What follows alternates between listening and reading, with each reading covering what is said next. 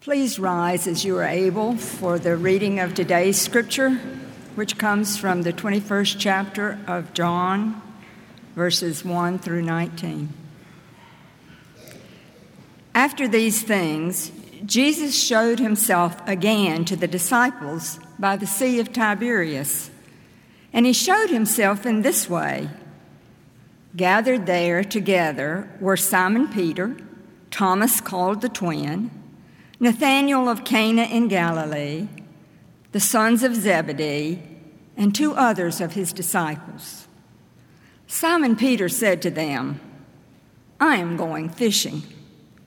They said to him, We will go with you. They went out and got into the boat, but that night they caught nothing. Just after daybreak, Jesus stood on the beach. But the disciples did not know that it was Jesus. Jesus said to them, Children, you have no fish, have you? They answered him, No. He said to them, Cast the net to the right side of the boat, and you will find some. So they cast it. And now they were not able to haul it in because there were so many fish. That disciple whom Jesus loved said to Peter, It is the Lord. When Simon Peter heard that it was the Lord, he put on some clothes, for he was naked, and jumped into the sea. But the other disciples came in the boat, dragging the net full of fish, for they were not far from the land, only about a hundred yards off. When they had gone ashore, they saw a charcoal fire there with fish on it and bread. Jesus said to them, Bring some of the fish that you have just caught. So Simon Peter went aboard and hauled the net ashore, full of large fish, a 153 of them. And though there were so many, the net was not torn. Jesus said to them, Come and have breakfast. Now, none of the disciples dared to ask him, Who are you? because they knew it was the Lord. Jesus came and took the bread and gave it to them and did the same with the fish. This was now the third time that Jesus appeared to the disciples after he was raised from the dead. When they had finished breakfast, Jesus said to Simon Peter, Simon, son of John, do you love me more than these? He said to him, Yes, Lord, you know that I love you. Jesus said to him, Feed my lambs. A second time he said to him, Simon, son of John, do you love me? He said to him, Yes, Lord, you know that I love you. Jesus said to him, Tend my sheep. He said to him the third time, Simon, son of John, do you love me? Peter felt hurt because he said to him the third time, Do you love me? And he said to him, Lord, you know everything. You know that I love you. Jesus said to him, Feed my sheep. Very truly I tell you, when you were younger, you used to fasten your own belt and to go wherever you wished. But when you grow old, you will stretch out your hands, and someone else will fasten a belt around you and take you where you do not wish to go. He said this to indicate the kind of death by which he would glorify God. After this, he said to him, Follow me. This is the word of God for the people of God. Thanks be to God.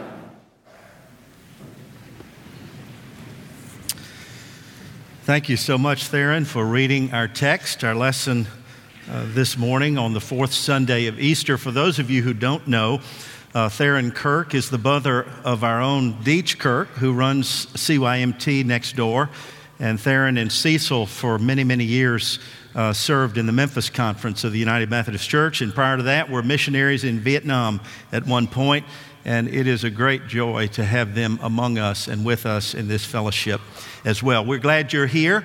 on a sleepy Sunday morning. By my count, I think this is the fifth rainy Sunday morning in sequence that we've had these last five Sundays. And we're grateful for the rain and we're grateful for your presence. Today, uh, if you're visiting with us, we're concluding a series that we began on Easter Sunday, on April Fool's Day, called Risen, with the final appearance of the risen Christ to the disciples according to the Gospel of John. What you may note from the get go is that this scene in John 21 is different from the others that we've read in that it doesn't happen on a Sunday behind closed doors, it happens on a weekday on the open sea. And so this is not a grief support group, this is not a church prayer meeting, this is a fishing trip. And the disciples have gone back home to Tiberias, they've gone back to Galilee, back to the familiar, back to their routine. They've gone back to what they know.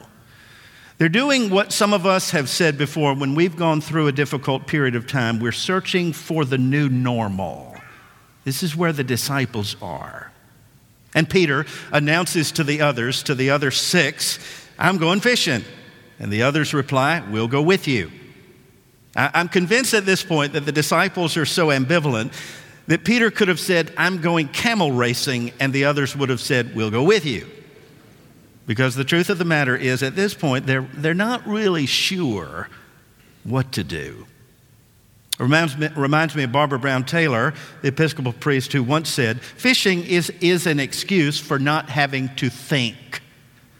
I think that's true. Fishing is an excuse for not having to think. I was reading recently a book on fly fishing.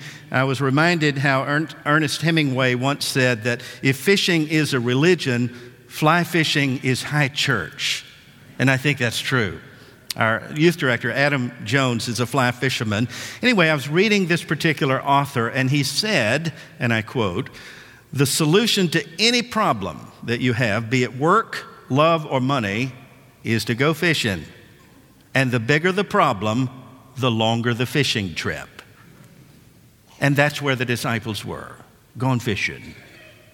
In spite of the previous appearances in chapter 20, they're ambivalent at this point as to next steps. What do we do next? And so they go back to what they know.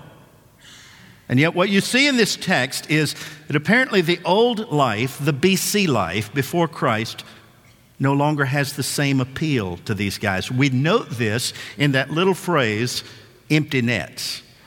They had fished all night, which was the best fishing in Galilee in the first century was nighttime fishing. They fished all night and they come back empty-handed. And those empty nets signify that the old life is no longer fulfilling to them. Because once you have walked with Jesus, you are forever spoiled to any lesser pursuit. And they're discovering now that life without Jesus is like empty nets. John says they're rowing to shore at daybreak. That's an interesting note. Daybreak is a subtle reference to the resurrection. Easter happened at daybreak, at dawn, on the third day, first day of the week.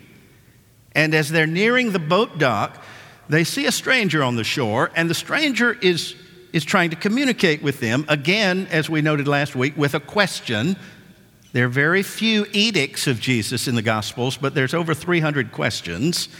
And this stranger asks again a question to which he already knows the answer. You boys catching anything? And they respond, Not a nibble. We're just drowning worms. And then he directs them to cast their net on the starboard side of the boat. And you know what happens next? What a mess of fish they catch. This scene is actually a fulfillment of John 15, verse 5, where Jesus says to his friends on the night before he dies, Apart from me, you can do nothing. So, on their own, life is empty nets. But when they obey the stranger on the shore, there's an abundance. This is thematic in the, in the Gospel of John. It's ironic that after the prologue in John, in John chapter 2, the gospel begins with a wedding party where there is an abundance of wine. And the epilogue, chapter 21, ends with a fishing trip where there is a surplus of seafood. There is an abundance. Without Jesus, empty nets. With Christ, an abundance. I love this authentic fishing story too because John remembers the exact number of the fish they caught. Real fishermen always keep the count. 153, and notice they add big fish. Big, biggest fish I ever caught was the one I missed. Even the picture weighed eight pounds, six ounces. So they're stretching a bit. Big fish, 153. I remember when my dad and I grew up fishing in West Tennessee, my father and I would go on a fishing trip, we'd come home. My sister would say, How many did you catch? And I'd say, Oh, I don't know, about 27. I always knew. We always knew. Jerome, the early church father, wrote that early zoologists in the first century identified 153 different species of fish. And so this number is indicative for John of the diversity of the fellowship. In other words, there is room in this net for every species. And yet, in spite of the big catch, the net remains untorn. I love that. I was walking at Radnor the other day, and it was a sunny day, unlike today, and I was looking out. There was a log stretching out into the water, and there were turtles lined on that log. Only turtles. It was Turtle Church that day. And there they were. I walked past them, I greeted them, and walked to the next log where there were several turtles, and they let in two ducks on their log. And I thought, this is Radical Turtle Church. And there beside was a crane. I took him to be the preacher. And there they were in all their diversity, and they were sharing the same log. And I thought about the church that the net is not torn by diversity, it's actually strengthened. And it's John who is ever intuitive, ever discerning, who says, It's the Lord. This is rather humorous. Peter's response, who is always impulsive. Notice he's been fishing in the nude, and when he sees Jesus, he puts on his clothes, dives into the water, and swims to Jesus. And Jesus, what's Jesus doing on the shore? He's cooking breakfast. It's a sacrament. Listen to the language. He takes bread, blesses it, and breaks it, gives it to them along with the fish, and their eyes are opened. It's Eucharistic, and they know him. There's one other detail here that's easy to miss, and I think it's important to note. Jesus says, John, is cooking breakfast on a charcoal fire. What, what difference does it make? What kind of fire? It makes a difference. You remember the trial on Maundy, Thursday evening, while Jesus is being interrogated by the high priest. Peter is in the courtyard warming himself, says John, beside a charcoal fire. It was beside the charcoal fire that he denied his Lord three times. And now here's Jesus in risen glory cooking breakfast on the beach by a charcoal fire. That's not a throwaway line. It's amazing to me how the sense of smell can trigger memory. Have you ever noticed this? This is why whenever I smell fresh biscuits, all of a sudden I'm eight years of age and I'm sitting at the kitchen table in Bluefield, Virginia, at my grandmother's table, waiting for that fresh bread to come out of the oven. The olfactory bulb is the part of the limbic system of the brain that is associated with smell, which is also associated with memory and feeling. It is often called the emotional brain. There is a sense in which your smell can dial up the past instantaneously. And a charcoal fire says that something big is about to happen. In a context of empty nets on a failed fishing trip where it looks as though the disciples are relapsing or regressing, Jesus does a recall of his disciples. I love this. Apparently, General Motors is not the only outfit that does recalls on faulty parts, so does God. And what happens next is one of the most moving depictions in sacred literature the recall of Simon Peter. Now, watch this. Jesus refers to Peter by his BC name before Christ. He calls him Simon. That's interesting. It's the name by which he called him the first time they met in John chapter 1. Simon bar Jonah, the prefix bar means son of. Simon, son of Jonah. And so it sounds very formal at first. And I wonder why that's the case. Why doesn't he call him Rocky? He renamed him Rocky, Peter, but that's not what he says. If you're a parent or a grandparent, you know that when you call your kiddos by their full name, it usually means business. When I was a boy and my mother would call Wallace Davis Chappell Jr., I knew there was about to be trouble. It's serious. Simon Barjona. And when you hear that address, if you listen closely, there's actually an echo to another story in the Old Testament. Do you remember the prophet Jonah? The 8th century prophet of Israel, he too had to be recalled. You remember the story? God called the prophet Jonah to go to Nineveh and preach repentance. And Jonah responded by declining the offer for good reason, I think. Nineveh was the capital of Assyria, and the Assyrian armies destroyed Israel, where Jonah lived in 721 BC. He was a victim of that. And so the truth is, when God calls Jonah to go to Nineveh, he doesn't want to preach repentance, he wants to preach punishment. And so what does he do? He gets on the first boat to Tarshish, which is as far away from Nineveh as you can possibly go. Nineveh, not far from Jerusalem, if you go west to the dropping off part of the map in the first century, you will go 2,500 miles to what is Spain today, and there you will find the ancient city of Tarshish. When God called him, he went the exact opposite direction to get away from that call. And they had a little trouble on the boat. They had a little storm, raining like today, the wind's whipping up, and Jonah, you remember, falls overboard, and a big fish comes along and swallows him. And there in the belly of the whale, God calls Jonah a second time, and he decided to obey. That would do it for me. How about you? Simon was a son of Jonah because he too, when he was called, went the opposite way.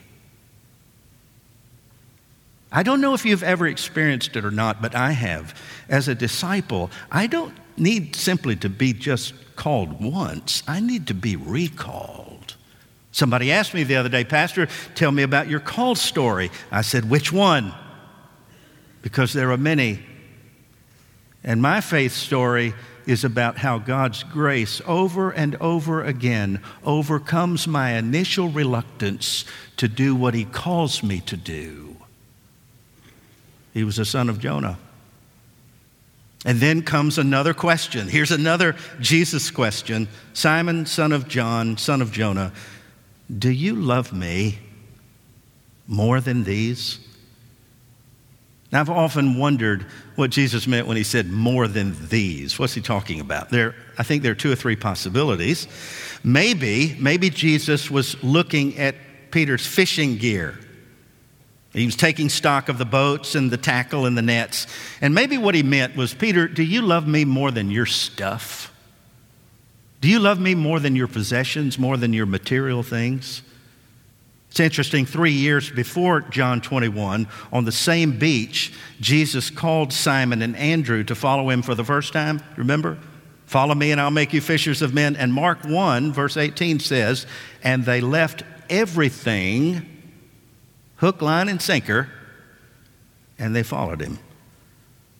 But in John 21, it looks as if Simon is going back, like he's reclaiming his old life. Do you love me more than your stuff? It could be that Jesus was kind of surveying the other fishermen when he asked the question, so that maybe what he meant was Simon, do you love your friends more than you love me? Do you love your colleagues? Do you love your family? I know you've grown up together and it's important to love, but are they more important to you than I am? I remember when our daughter Haley was ill, she was about seven or eight, and the nighttime questions, you know, they always come up in the nighttime, in the darkness. And, and she was curious one night. She said, Daddy, uh, do you love me? And I said, Well, of course, sweetie, I love you. She said, Do you love God? And I said, More than anything. And then she said, Daddy, do you love God more than you love me? I had to think about that. And then I responded, Honey, I do. I love God more than anything because if I didn't, I could never love you enough. Do you love me more than these? The third possibility is that Jesus may have meant Simon, do you love me more than these guys love me? In other words, what he's saying or implying is if you're going to be a spiritual leader, if you're going to be a disciple, it can't be just a nominal tip of the hat to God on Sunday. It's got to be more than that. It's got to be a consuming passion, an unyielding devotion, which is likely to be costly. Well, it was for Simon Peter. That's what Jesus meant when he said, The day will come when you'll stretch out your arms and you'll be taken to a place you'd rather not go. Simon Peter was crucified upside down because he refused to be compared to Jesus because he loved him more than anything. And he asked it three times. You ever do that? When you have to repeat a question, it may mean that you're not sure the first time. Do you love me? Three times. What's he doing? Peter denied him three times. But Jesus, by re asking the question, isn't shaming Peter, he's shaloming Peter. He's, he's helping Peter to make up for his mistakes. He's not reprimanding him, he's rehabbing him. And for every denial, Jesus gives him a do-over. Anybody need a do-over this morning? I remember my first Sunday here, I had when Sherry and I came five years ago, we had listened to Bishop Spain's sermon before I came, before we came, and he suggested to the congregation that when your new pastor comes, that you give him a mulligan. And I got to confess, I used it up the second day I was here. You ever go on a golf tournament and you can buy the mulligans for five bucks a piece? Count me in at that table. I need all the help I can get. Maybe you came here this morning and you're in a mess. You've blown it in some way and you can't share it with anybody. You come to the right house. This is a place where mulligans are allowable. And then notice, after each response, Peter, do you love me? Lord, you know that I love you. I love you. You know everything. Then he recommissions. Then feed my sheep. Teach my lambs. Preach to the flock. Pray for the flock. Nurture the flock. Care for the flock hold the flock accountable, guide, support, love the flock. The recommission is not only to fish for people, it's to feed sheep and to keep the net from being untorn. Isn't it interesting that God's desire for sheep is that we also become shepherds? There's someone in your life that only you can shepherd. The preacher can't do it. That only you can shepherd. That's why, that's why Peter said, 1 Peter 5, be shepherds of the flock that is under your care, watching over them not because you have to, but because you're willing as God wants you to be. Let me give you one example of this, and then I'm finished. I had the privilege of officiating a funeral back in January for one of our men whose name was Jack Seaman. Jack was a part of our Sunny Day program. He was a participant in that senior adult program for those with memory loss. His beloved wife, Nancy, of 40 years, said that he'd get up early on Tuesday, a little confused. He would dress up and be waiting for her to take him to what he called the party at the church. They always have a puzzle there for him, and he was the one who would always keep them accountable. If it was one minute after 12, it was too late for lunch for Jack. He loved Sunny Day. Sunny Day loved him. Years ago, he had been a captain in the Army, and he actually worked at the Pentagon before coming back to his native Tennessee, where he became the assistant DA under Tom Shriver. Some of you remember that name. Jack was a brilliant man. We had his service. After the memorial service, I took his family over to the columbarium and we placed his cremains in the niche. And we were coming back towards the church. It was a rainy day. And all of a sudden, I looked, and, and his widow, Nancy, had stooped down on the ground and I thought she'd lost, she was picking something up, and I ran over to help her. And when I saw her face, I, I saw this look of wonder and surprise, and I said, Nancy, what's going on? And she opened her hand, and she was holding an odd shaped leaf, a ginkgo leaf. She said, I can't believe it. I said, What is it? She said, The first time Jack ever said, I love you to me was under a ginkgo tree. He was working at the Capitol in Nashville. I went over to have lunch with him. And we were walking around the Capitol building and we stopped under a ginkgo tree. And he told me he loved me. And several years ago, she said, on our anniversary, he gave me a pin, a little pin of a ginkgo leaf. I'm wearing it now. I wore it for his memorial. And as I was leaving the columbarium, I was looking at the ground in my tears, and there on the brick walk, there it was this leaf as though it had been placed there for me. It was a sign for her. It was a tangible picture of love and a confirmation of something that will never die. Maybe it was a coincidence. Maybe. But it's no more a coincidence than a charcoal fire at a beach. That little leaf is no more coincidental than a mess of fish after a night of empty nets.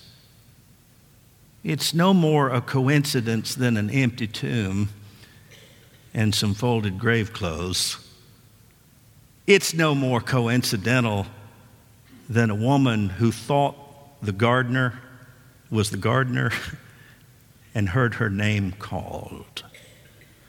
Coincidences are God's way of being anonymous. I tell you, I wish I had a nickel for every divine coincidence that I have seen and heard. I, I don't even call them coincidences anymore, I call them God incidents. And you've had too many of those not to believe.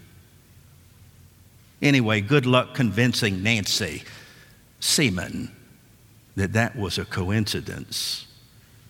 Because for that woman, that little leaf is a recall, it's a recommission. It's a reaffirmation of what she already knows Christ is risen, and he's still feeding sheep and he's still recalling relapsed shepherds like us. And once you have tasted and seen, you are forever spoiled to any lesser pursuit. Thanks be to God. Amen.